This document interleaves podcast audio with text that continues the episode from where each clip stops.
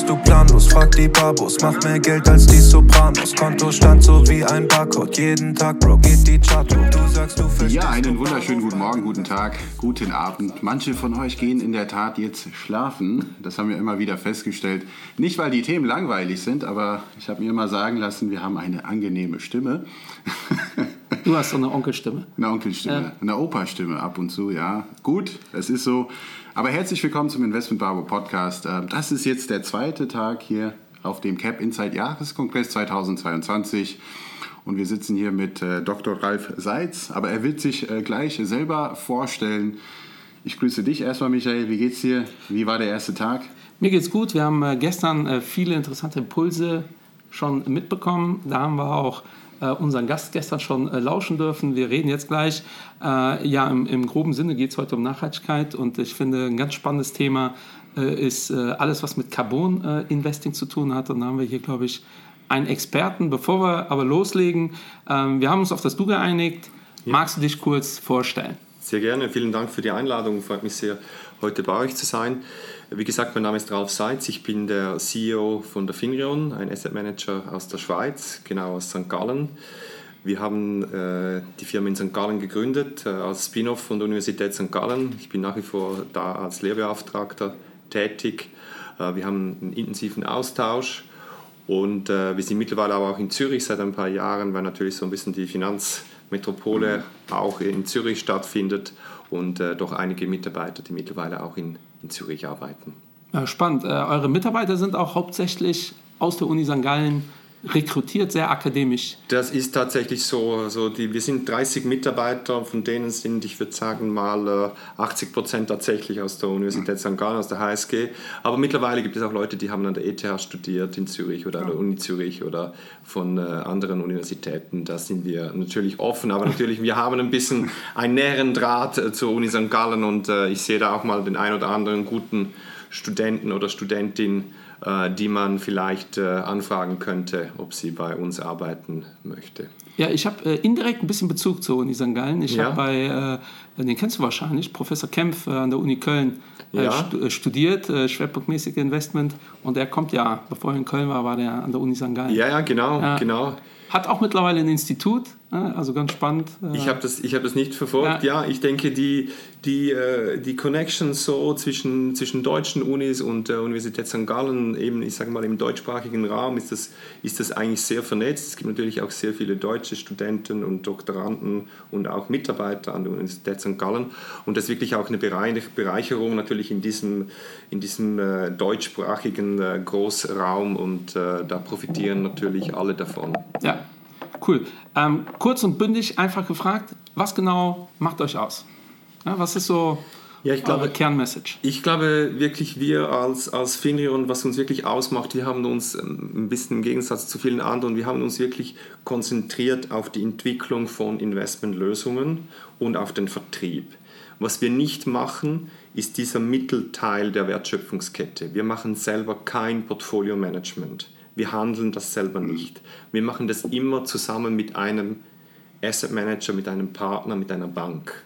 So dass wir uns wirklich auch konzentrieren können auf die Entwicklung von neuen Ideen und Lösungen. Wir machen das teilweise unter unserem eigenen Namen, unter Finrion, aber auch White Labeling. Das heißt, es kommen Anbieter, Banken oder Asset Manager zu uns und wir entwickeln für sie dann White Labeling, neue Investmentlösungen. Wir ingenieren das und was wir natürlich auch machen, wir verkaufen das. Ich glaube, das ist so ein bisschen, äh, bisschen das. Und was wir so versuchen auch zu sein, ist so ein bisschen die Brücke zwischen akademisch und der Praxis. Also wir versuchen so ein bisschen die neuen Ideen auch, die man erforscht, dann in Investmentlösungen zu überführen. Finde ich sehr, sehr spannend, weil du, war, du bist jetzt zwei Tage lang hier in Hamburg. Ja. Äh, wahrscheinlich davor auch einige Tage. Wenn man hier ist, nutzt man die Gelegenheit. Aber wenn du jetzt von Investmentlösungen sprichst, also welche äh, Ideen oder, oder was waren dann wirklich die heiß diskutierten Themen jetzt in den letzten zwei Tagen hier auf dem äh, Cap Insight?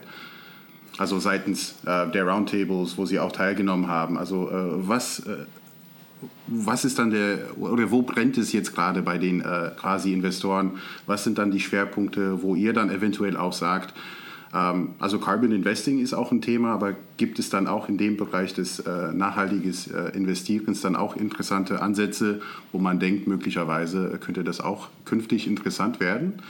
Ja, absolut. Also an dieser Konferenz hier ist wirklich so der Schwerpunkt auf nachhaltiges Investieren. Mhm.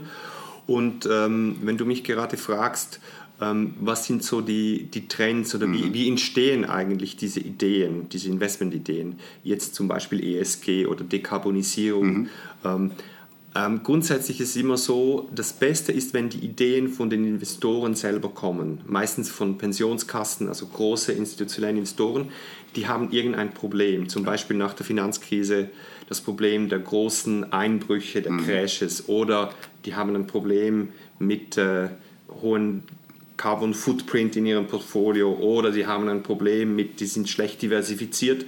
Und was wir immer gemacht haben in den letzten zwölf Jahren, wir haben immer hingehört auf die Investoren und, und sie gefragt, was, wie können wir euch helfen, mhm. was sind eure Probleme und haben dann Investmentlösungen entwickelt, die, ihn, die, ihren, löst, die ihre Probleme mhm. lösen. Das war eigentlich so unser, unser Ansatz. Ja, spannend. Äh, ich war äh, eben auf eurer Homepage, also hier für die äh, Investment-Barbos, die, ähm, wir haben ja genug Zuhörer, die auch sehr akademisch unterwegs sind und auf eurer Homepage sind ja relativ viele Studien auch aufgeführt mit Links, also wirklich spannend. Da, da sind schon drei, vier, fünf Themen gewesen, worüber wir eigentlich mhm. nochmal eine Sonderfolge machen könnten, die mich brennend interessieren. Über Diversifikation war eine Studie, finde ich total spannend, müssen wir auch mathematisieren. Ähm, aber Dekarbonisierung, ja. das ist genau so ein Begriff, äh, so ein Buzzword würde ich mal sagen, wo viele sagen, ja, das klingt schon mal definitiv positiv. Ähm, wenn ich aber so die breite Masse frage, was ist das jetzt konkret? Dann glaube ich, mhm. können doch die wenigsten damit an, was anfangen. Was, was heißt das? Wie kann man in in, in dieses, ist das ein Investment überhaupt? Ist das eine Assetklasse? Äh, was macht der da? Weil das glaube ich auch relativ selten am Markt. Nicht viele Player machen das. Ja, das ist eine ganz gute Frage, weil was heißt das überhaupt, ein, ein, eine Dekarbonisierung oder was ist überhaupt so ein Carbon Footprint? Mhm. Und das ist etwas, was man am Anfang wirklich zuerst definieren muss. Man kann sich vorstellen, wenn man ein Portfolio hat, wir nehmen jetzt mal einfach halber ein Aktienportfolio, dann ist diese die, die Carbon, der Carbon Footprint ist im Prinzip das CO2, das diese Firmen ausstoßen, die in diesen diese Aktien, diese Firmen, das CO2, das diese in die Atmosphäre äh, lassen. Vereinfacht gesagt. Und eine Dekarbonisierung wäre jetzt diesen Footprint von einem Portfolio zu reduzieren oder sogar zu neutralisieren.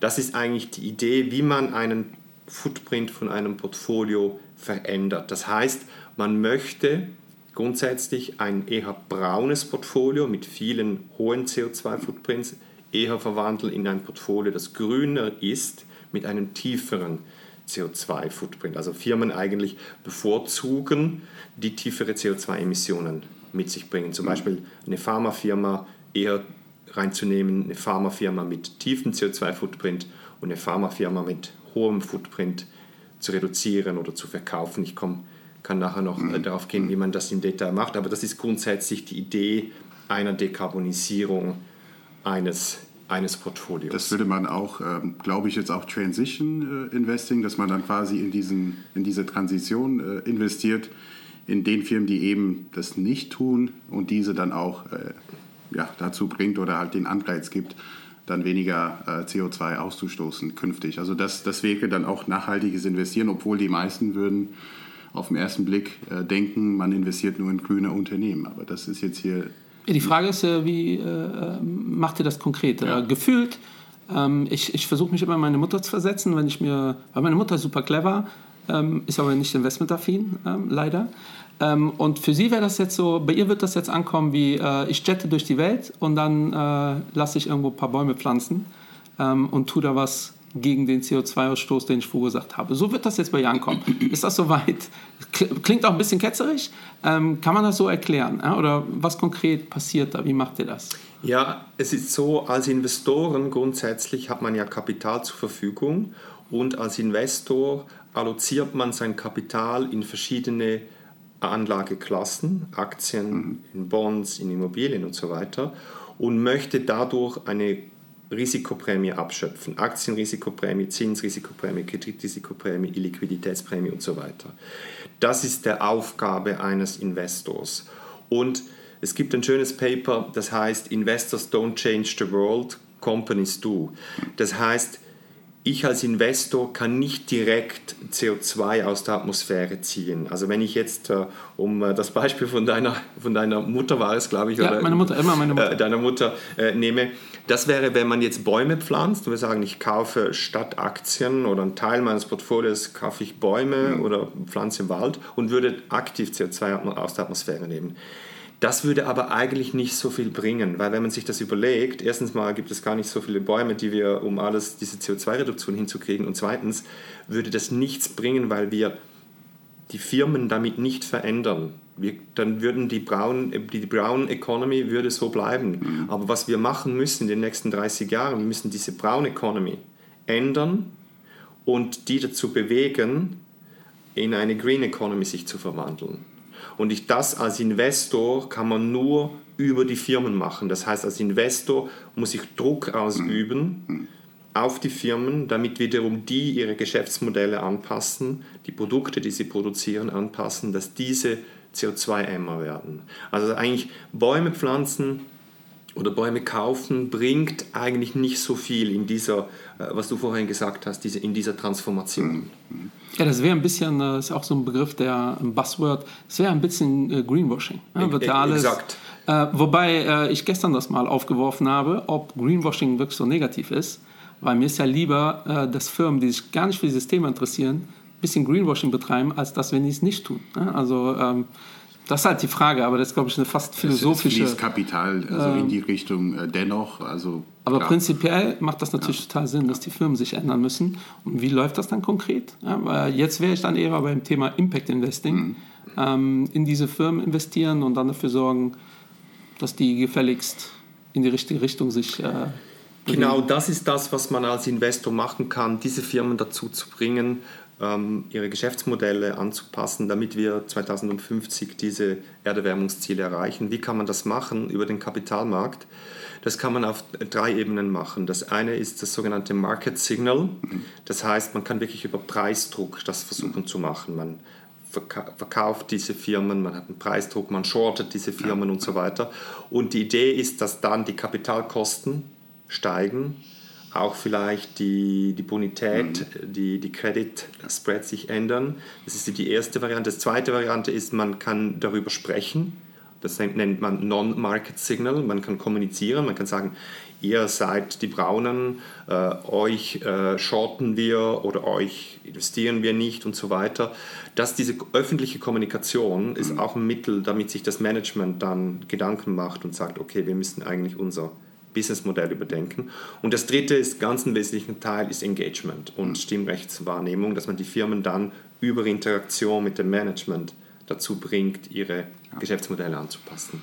Was ja äh, das, das Demokratische an Aktien ist. Ich habe es in der allerersten Folge gesagt. Äh, ich habe ja selber Politikwissenschaften studiert und dann bin später in die Finanzbranche eingestiegen und äh, das hat für mich absolut Sinn ergeben, also diesen dritten Weg immer zu gehen äh, über Engagement, dass man sagt, als Aktionär hat man dann äh, diese Möglichkeit. Man kann sich auch andere Aktionäre anschließen, das ist ja das äh, Wunderbare an Aktien. Und man kann sich dagegen abstimmen. Also ein demokratisches Verfahren also ist für mich erstmal das Hauptargument. Also vor allem, wenn man über ESG und Impact Investing, äh, so kann man auch Companies verändern. Also am Ende des Tages können Conscious Capitalists, wie wir gestern von äh, Jordan auch gehört haben, dann doch die Welt verändern. Und das ist äh, eigentlich ein ganz netter Gedanke. Aber ich sehe da natürlich auch ähm, in dem ganzen Bereich, dass man auch hier Unternehmen shortet. Äh, viele opportunistische Investoren, die da sicherlich auch sehr aktiv sind. Äh, mir fallen ein paar Namen ein. Und ist in meinen Augen jetzt nicht der beste Weg, aber sicherlich auch ein Weg, um da. Ähm, kann man das aufteilen? Also jetzt äh, gerade am Markt, also ähm, zwischen diesen drei äh, Bereichen, wie viele äh, prozentual in diesen Bereichen unterwegs äh, sind? Also ich denke nach wie vor ist natürlich ein großer Teil Market Signal, mhm. äh, indem man, oder das machen viele Investoren, die sagen sich, ich investiere nicht in, ähm, in Kohle, Kohleproduzenten zum Beispiel, Kohleenergie Oder ich investiere auch nicht, wenn wir jetzt weggehen von, von Dekarbonisierung und Klima, sondern zum Beispiel auch Waffen. Firmen, die, Investoren, die sagen, ich investiere nicht in eine Waffenfirma. Natürlich ist das ein indirekter Effekt, weil natürlich jemand anderes kauft dann diese Aktie. Mhm. Ähm, man macht die Welt noch nicht besser, indem man nicht in Waffenfirmen investiert. Ja. Es gibt nach wie vor gleich viele Waffen. Das ähnlich auch bei ESG, wenn man in die Green Economy investiert, es gibt es nach wie vor, jemand hält dann ja die Brown, ja. Brown Economy. Und das Market Signal ist die Idee, dass man über den Kapitalmarkt einen Preisdruck mhm. erzeugt. Und das ist das, was heute standardmäßig gemacht wird und natürlich auch Engagement. Ich glaube, das wird immer wichtiger und das ist zweifelsohne auch einer der effizientesten mhm. Mittel, um etwas für die Transformation. Aber alleine das zu kommunizieren jetzt nach dem zweiten, äh, glaube ich, wäre jetzt äh, nicht Zu wenig. Das wäre nicht, das wäre absolut, das wäre nicht. Ist nett gemeint, aber. Ja. Wo die EU äh, macht das ja im Endeffekt mit der Taxonomie, geht ja genau in die Richtung, ne? dass ähm, Unternehmen, die das Thema nicht auf dem Schirm haben, denen wird es halt schwerer gemacht. Ja. Absolut. Äh, sich in Zukunft zu finanzieren. Ne? Und äh, die Energiekrise, die wir jetzt sehen, wird auch dadurch befeuert, dass natürlich so Ölproduzenten es gerade schwerer haben, sich zu finanzieren. Ne? Und halt sehr viele große Investoren äh, diesen Bereich meiden, fehlt das Kapital. Mhm. Ähm, also ich glaube schon, dass das gute Wege sind, äh, die halt marktgeregelt sind. Und man muss unterscheiden, gibt es Firmen, die wirklich äh, Kapitalrestriktionen haben? Eben das ist typischerweise im Private Equity der Fall. Mhm. Eine, eine kleine Private Equity Firma, die hat tatsächlich Financial Restrictions.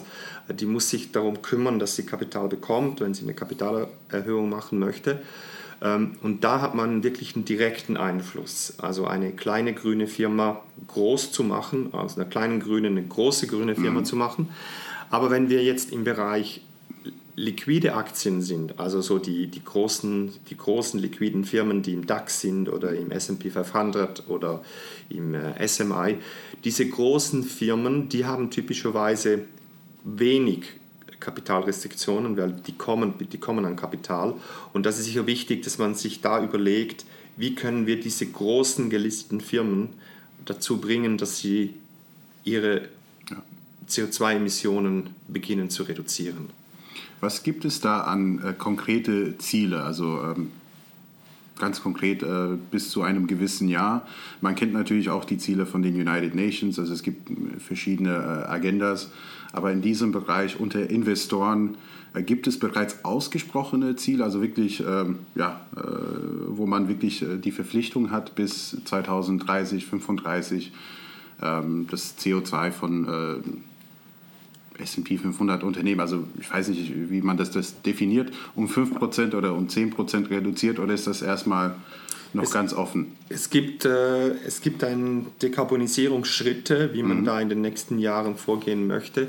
Und ich denke, das oberste Ziel ist wirklich, was man äh, erreichen möchte mit diesen De Dekarbonisierungspfaden, die man sich vorgegeben hat, ist, dass man im, dass man im Jahr 2050 diese 1,5 Grad Erderwärmung mhm. erreicht. Okay. Und wenn die Firmen, die jetzt so in einem breiten weltweiten Index drin sind, die sind jetzt auf einem Erderwärmungspfad, wenn man da nichts ändern würde, so im Bereich von 4 bis 6 Grad Celsius mhm. Erderwärmung. Das wäre natürlich Horror, mhm, mhm. viel zu hoch.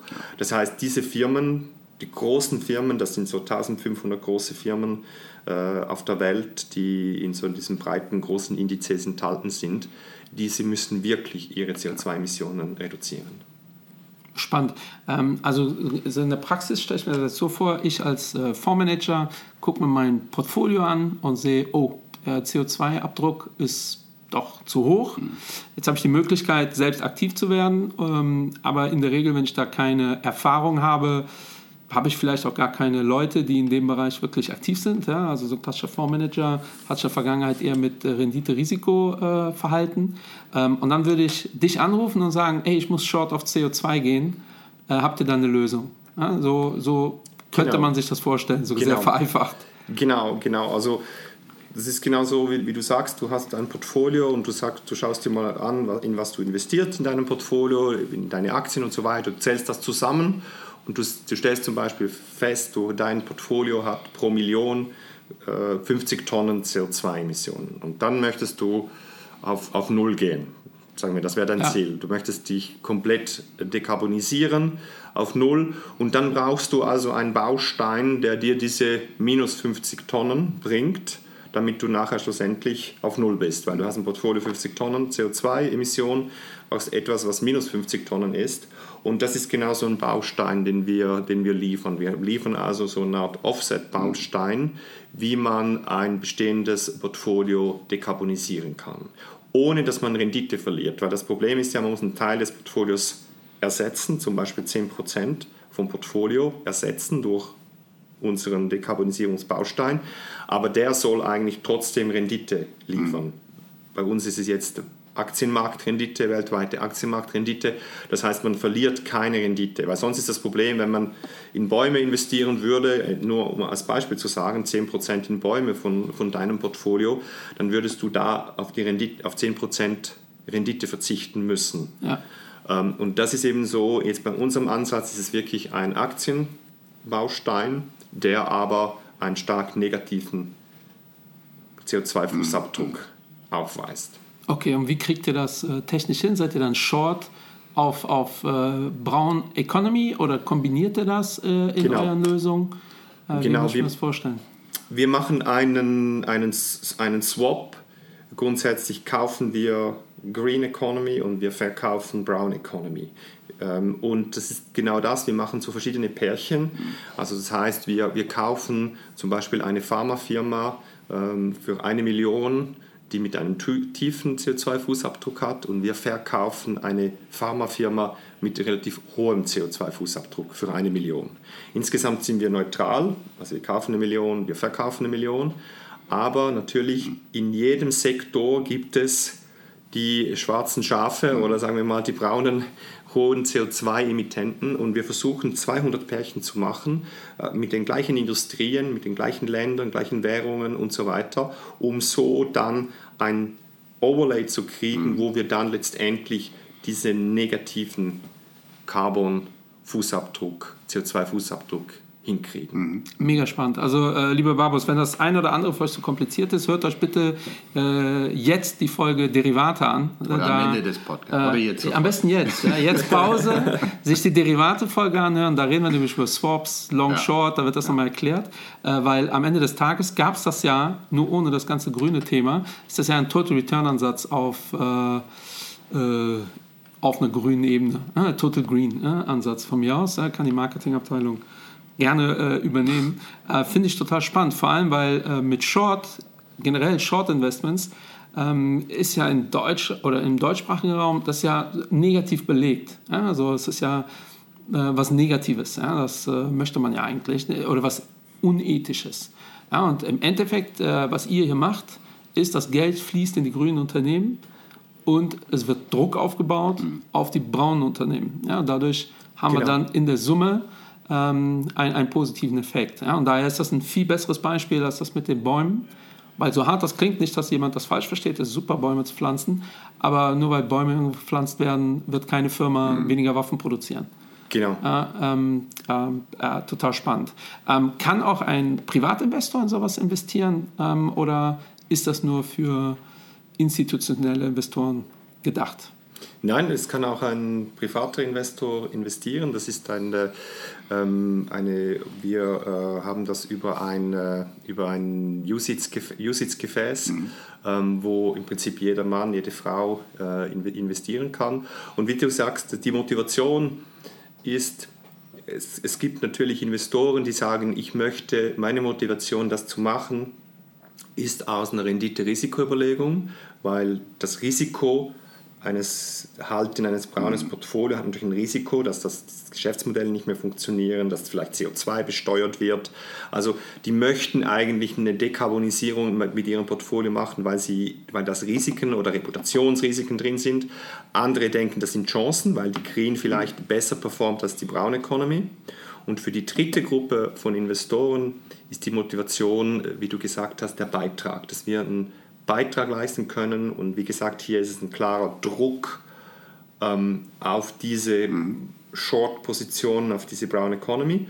Und vielleicht, was man noch sagen muss, wenn wir das Beispiel nehmen jetzt von, von deinem Portfolio, äh, du würdest das jetzt für 10% machen, Deine restlichen 90 Prozent, da kannst du zum Beispiel weiterhin Engagement betreiben.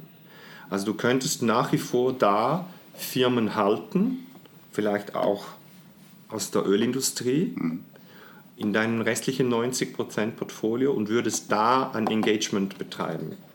Und dann hat man eigentlich die Kombination zwischen diesem Art Swap mhm. Overlay, in dem man das Risk Return ändert und wo man dieses Market Signal Preisdruck erzeugt, plus die Möglichkeit von Engagement belässt. Und das ist eigentlich dieses erste Mal, dass man sowas, sowas hat und das ist zugänglich für, für Private, für Family Office, für jedermann äh, kann, das, äh, kann, diesen, kann diesen Fonds kaufen. Das spannend. Uh, unabhängig von der grünen Seite, gibt es da keine Angst von den ähm, professionellen Investoren, dass die ihre Risikorenditeverhältnisse total ähm, zerstören? Also ich stelle mir vor, ich habe eine braune Firma, äh, kaufe jetzt äh, ihr Depot oder ihr, ihr Swap, da ist die braune Firma gehatcht äh, mit einer grünen Firma, dann wäre der Effekt ja eigentlich derselbe. Ich kaufe einfach die grüne Firma und lasse die braune Firma weg, was das Rendite-Risikoverhältnis ähm, angeht. Ähm, und dann passiert ja was im Depot ja, äh, mit meinen Verhältnissen. Mhm. Ist das keine Angst, äh, die äh, der ein oder andere äußert? Oder? Ja, doch, das ist, das, ist, das ist ein guter Punkt. Ich denke, das ist bei jedem ESG-Investing ist es die Frage, wenn ich das Portfolio sehr stark verändere, ich, ich schließe Firmen aus, ich, ich, ich, schließe ganze Sektoren aus zum Beispiel, das heißt, es kommt auf Kosten vom Tracking Error. Mhm. Also ich habe, je, je mehr ich ESG-Kriterien in mein Portfolio reinpacke, desto höher weiche ich dann von meiner Benchmark ab. Also mhm. ich nehme Tracking Error. Und das ist genau bei unserem Ansatz so, mit diesem Swap Overlay haben wir praktisch null Tracking Error, weil wir haben das bestehende Basisportfolio, das hat null Tracking Error und wir haben dann eben diese Offset-Komponente, das eine Rendite von wahrscheinlich null hat, weil oder vielleicht leicht positiv ist, aber grundsätzlich haben wir hier keine große Veränderung vom Tracking. Und das ist ein Ansatz, ein Vorteil von unserem Ansatz, dass man erstmals eigentlich ähm, Risk-Return verändern kann, ohne einen hohen Tracking-Error nehmen zu müssen. Ja. Jetzt, äh, ich habe hier ein paar Sachen notiert. Ähm, zwei Fragen hätte ich noch, äh, auf alle Fälle. Ähm, beispielsweise, welche Plattformen werden hier benutzt für das Thema Ihr CO2-Abdruck? Das auch nicht nur ein Portfolio-Manager, aber auch der normale Babu, Babina Zuhörer jetzt sagt, äh, jetzt hätte ich einfach mal Lust zu sehen. Äh, ich denke jetzt aus, an Nestle sofort, weil wir haben so oft über Nestle gesprochen. Ja, also es ist, äh, Nestle ist ja, ich weiß nicht, wie das Es ist kein Hate von Schweiz meiner Seite, um Gottes aber Willen. Nestle hat echt ein Image-Thema in Deutschland ja, äh, und ich bin ja. ja. viel in Frankreich unterwegs. Ähm, die Franzosen sehen Nestle, also, also da reagiert keiner. Wenn, wenn, wenn, äh, welche Plattformen, genau. Also ja. welche Plattformen äh, sind hier ähm, gut, wo du sagst, äh, unsere Investoren nutzen diese Plattform und der normale Privatanleger hätte jetzt auch hier Zugang, ohne dass es jetzt hier die Welt kostet, äh, im besten Fall kostenlos, damit man wenigstens hier in die richtige Richtung angestoßen wird. Also für, für uns, also wir arbeiten mit, mit ISS mhm. äh, zusammen. Ähm, wir haben sehr gute Erfahrung gemacht. Äh, was das Gute ist, ISS ist ein großer globaler Player, ähm, der verschiedene ähm, eben Analysen ermöglicht. Das eine ist natürlich diese Carbon äh, Footprints von den Firmen, aber natürlich auch ESG-Ratings, für uns auch wichtig, sogenannte Climate Risk Ratings. Das heißt, mhm. wir müssen schauen, nicht nur eine Firma, was hat die heute für einen CO2-Footprint, sondern was ist eigentlich auch in der Zukunft, mhm. ähm, wie, wie, wie entwickelt sich diese ist, ist das eine, eine Firma, die zum Klimawandel was beitragen könnte, mhm. die vielleicht heute noch einen schlechten CO2-Footprint hat, aber vielleicht äh, Patente hat oder, oder was dazu beiträgt. Also dieses sogenannte Climate Risk Rating. Und wir haben ISS, äh, die uns diese Daten haben und ISS macht auch äh, Engagement-Möglichkeiten, um eben Interaktion mit Firmen zu machen. So, wir haben ziemlich vieles aus einer, aus einer Hand, aber natürlich, es gibt auch andere äh, andere Anbieter, die äh, globale Anbieter, die solche Beurteilungen, solche Beurteilungen von Firmen äh, bezüglich ESG und CO2 zur Verfügung stellen. Ja. Und meine, meine zweite Frage ähm, ist ja das Thema, wir haben 2050 als Ziel gehabt, um 1,5 äh, quasi äh, Degrees Celsius äh, Reduktion bis dahin. Ich hoffe, das gelingt uns. Äh, das ist auch wichtig. Die Frage wäre jetzt konkret, äh, was muss noch passieren? Also muss jetzt auch hier die Politik, also wie können wir das äh, Prozess beschleunigen? Gibt es da auch einige konkrete Beispiele? Also äh, du bist auch Professor an der Uni. Äh, Als Lehrbeauftragter. Genau. Da gibt es sicherlich einige Ideen auch von deiner Seite, äh, also Richtung Politik, sei es jetzt, ähm, gut, du bist äh, in, der Schweiz sässig, aber allgemein, was kann die äh, Europäische Union ähm, hier tun, damit sie das Prozess hier etwas beschleunigen können? Also ich hätte eine Idee. Und ich sehe das als Opportunist auch sehr, sehr spannend. Also wir sind von, von meiner Gesellschaft Shareholder Value als Value-Investoren unterwegs.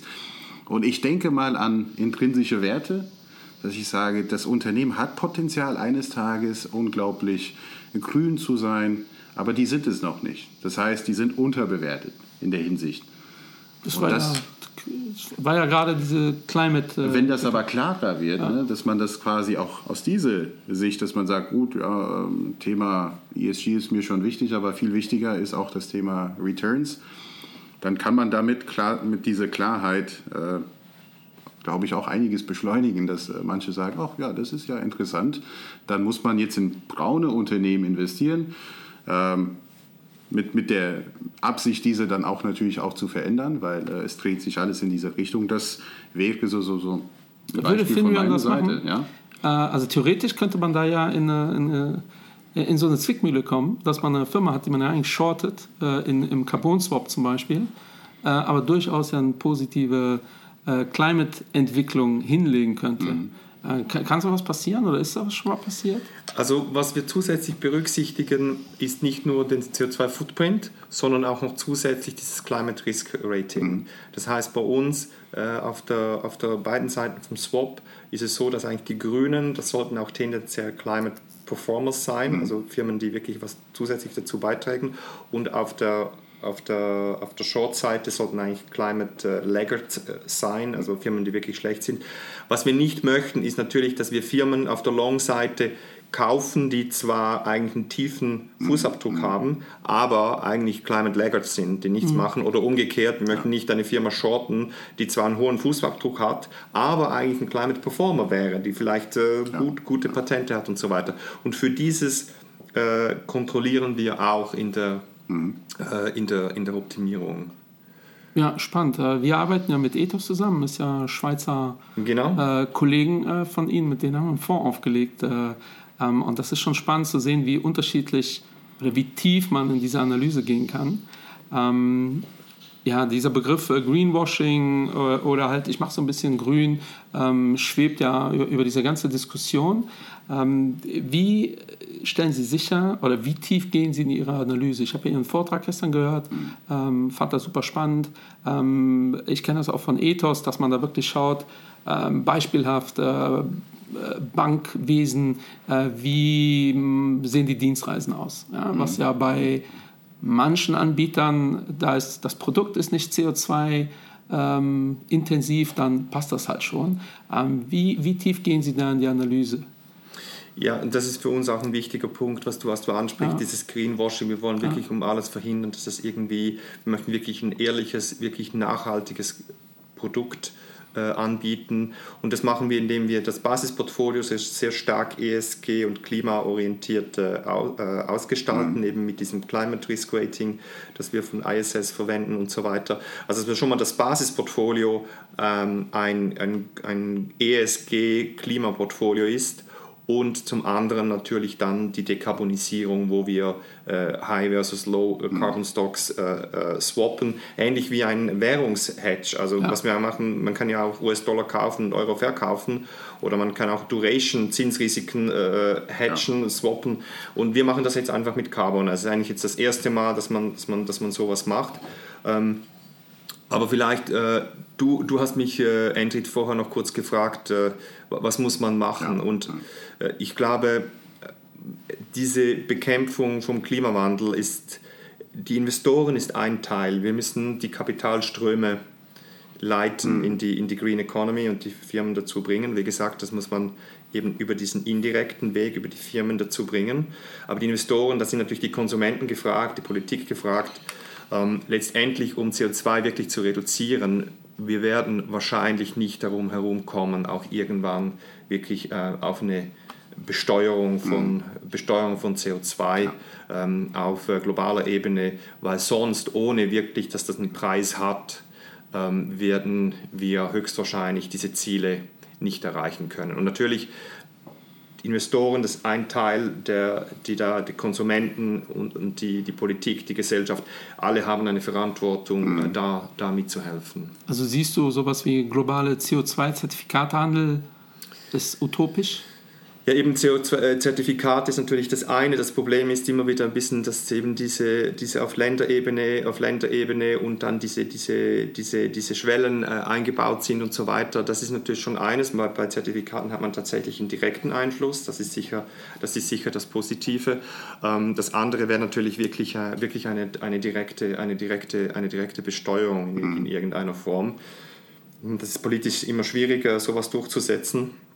Aber letztendlich ähm, gibt es äh, meiner Meinung nach, ähm, ist, das, ist das sicher ein Weg. Natürlich, wir können auch hoffen, dass die Technologie uns in den nächsten paar Jahren etwas bringt, aber ich glaube, diese Hoffnung, ähm, wir können nicht nur darauf hoffen, dass wir technologisch etwas finden, das uns die Energieproblematik löst, weil die, die Zeit läuft uns davon. Das ist, die 30 Jahre, die sind schnell vorbei. Also das heißt, wir müssen jetzt wir müssen jetzt was machen.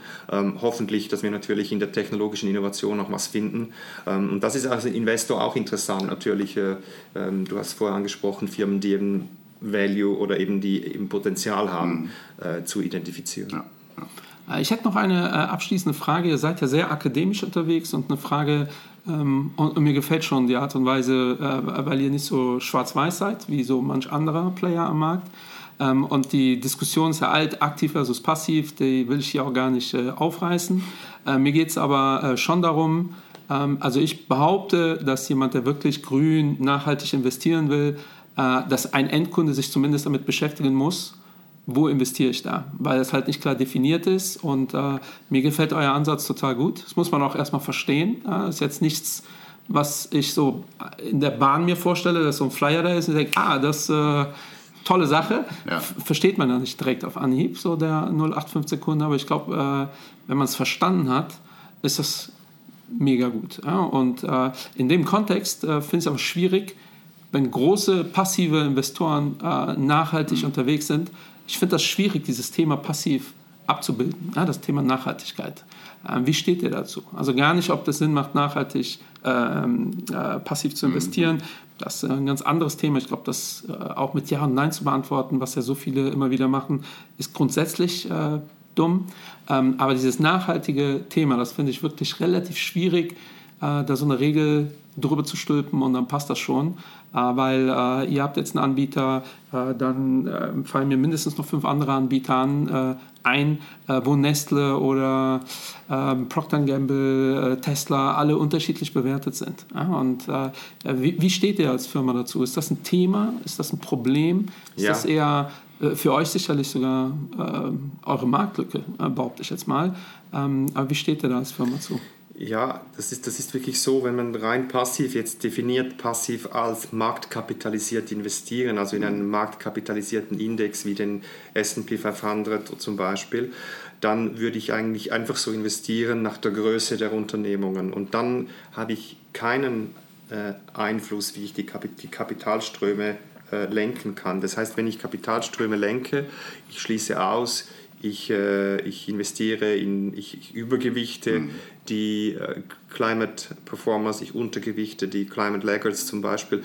Das sind alles aktive Eingriffe. Mhm, ja. Aber ich meine, passiv, es kann regelbasiert sein natürlich. Also was, ist, was wir umsetzen, ist alles regelbasiert. Das heißt, wir haben wirklich, wir definieren eine Regel und wir investieren nachher eins zu eins nach dieser Regel.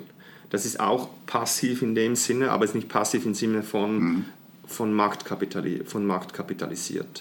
Und ich glaube, das ist ähm, beim, beim Investieren ein, ein, ein Punkt, äh, den ich eigentlich unterstütze, dass man eine gewisse Regel sich hat. Und ich glaube, ähm, das, was du, Michael, vorher angesprochen hast, mit dem die Diskussion, ist jetzt diese Firma nachhaltig oder nicht und so weiter. Was ich wirklich in den letzten Jahren festgestellt habe bei den Investoren, dass die E, S und G jetzt ein bisschen getrennter anschauen. Die sagen sich, okay, G ist für uns Stimmrechtswahrnehmung vor allem. S, sozial sind gewisse Ausschlüsse von Firmen, die man nicht verändern kann. Beispielsweise eine Waffenfirma, die wird keine bessere Waffenfirma werden. Mhm. Das kann man auch mit Engagement wahrscheinlich nicht viel erreichen. Also das schließt man sie einfach aus. Und beim E ist es wirklich der Vorteil beim Klima, ist, man kann relativ klar die CO2-Emissionen, ja. zumindest Scope 2, ja.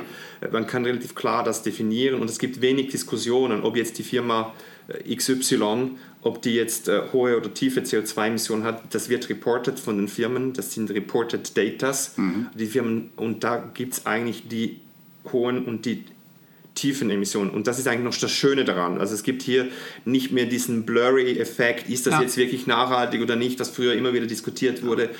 Hier ist es wirklich beim CO2 ist es, ist es, ist es einfacher und auch akzeptierter bei den Investoren. Ich glaube, und ist auch egal warum. Es ist einfach viel CO2. Dann mache ich Druck drauf, äh, seht zu, dass ihr eure CO2-Emissionen genau. reduziert. Idealerweise mit technischem Fortschritt. Mhm. Ähm, oder halt produziert weniger. Aber das Ergebnis ist ja am Ende des Tage, Tages dasselbe. Genau, und natürlich sind die, die Zahlen nicht ganz perfekt. Natürlich gibt es immer, das sind auch Schätzungen teilweise, ja. wie die Firmen da, da auf diese Zahlen kommen. Aber im grosso modo, wenn wir jetzt eben in unserem Fall, wir kaufen 200 Green und verkaufen 200 Brown, da gibt es sicher ein bisschen Unsicherheit bezüglich den reported äh, Zahlen von CO2, aber grosso modo hat man schon dann, äh, man kauft die Tiefen und man verkauft die hohen CO2-Emittenten. Das, das ist äh, dann eben dieser Druck, den man da erzielen kann, ist schon da. Ja, also super spannend, äh, liebe Barbus. Ja. Ihr seht, habt heute gelernt, war mir äh, Vorfeld in der Form, kannte ich auch kein Player, das macht. Man kann short auf äh, CO2-Emissionen gehen. Äh, es gab ja immer wieder Initiativen von äh, Privatinvestoren, die CO2-Zertifikate kaufen wollten, um die verfallen zu lassen. Mhm. Ist prinzipiell auch eine Strategie, ja, wenn die CO2-Zertifikate, aber man verbrennt damit halt Geld. Ja, und das ist halt das was mir als investment-affinen Menschen äh, so missfällt. Ich glaube, äh, wenn man euch so einstufen müsste, wäre das Smart Beta äh, ETFs, äh, äh, Smart Beta ähm, ESG Investoren, ne? wenn, man, wenn man euch so ein Label geben wollte. Ähm, aber prinzipiell passt da glaube ich, kein Label drauf. Ja. Ich fand das mega spannend. Geht gerne auf die äh, Homepage von äh, Finrion. Mhm. Da bekommt ihr einige Informationen und vor allem auch für die, die sich da ein bisschen tiefergehend mit beschäftigen wollen, guckt euch die Studien an. Fand ich sehr spannend. Habe da schon ein paar gebookmarkt. Ja. Ähm, das war eigentlich alles, was ich wissen wollte. Prinzipiell kann ich mir noch acht weitere Themen vorstellen. äh, wir kommen da gerne auf dich zu. Äh, wir haben jetzt einen guten Ansprechpartner. Ja, wir haben einen sehr guten Ansprechpartner. Hast du, hast du noch eine Frage? Äh, ich hätte sicherlich auch zehn weitere Fragen auch, ähm, aber wir kommen jetzt an die 45 Minuten und ich glaube, das ist ja hier die magische Grenze von Investment Barbo Podcast und alles weitere. Also wir freuen uns äh, über Kommentare. Also das äh, Video ist auch auf YouTube. Äh, nutzt Fall. gerne den Kommentarfeld unten. Und äh, wenn es Fragen sind, die wir selber nicht beantworten können, dann kommen wir auf dich zu, Ralf. Oder ja, halt, äh, ja, unser Publikum kommt selber auf dich zu. Definitiv. Und äh, das war es auch von meiner Seite. Du darfst jetzt zum Abschluss auch gerne ähm, ja, äh, auch eine, eine, Final Message an unsere Community schicken. Also, ja, es hat mich sehr gefreut, äh, diese, in dieser lockeren Runde mit euch zu sprechen. Ich hatte gar keine Erwartungen und bin äh, total positiv äh, überrascht, euch auch persönlich kennenzulernen und hat mir sehr viel Spaß gemacht. Vielen, vielen herzlichen Dank für die Einladung. Uns auch, vielen Dank. Ciao, Cheerio. Mach mehr Geld als die Sopranos.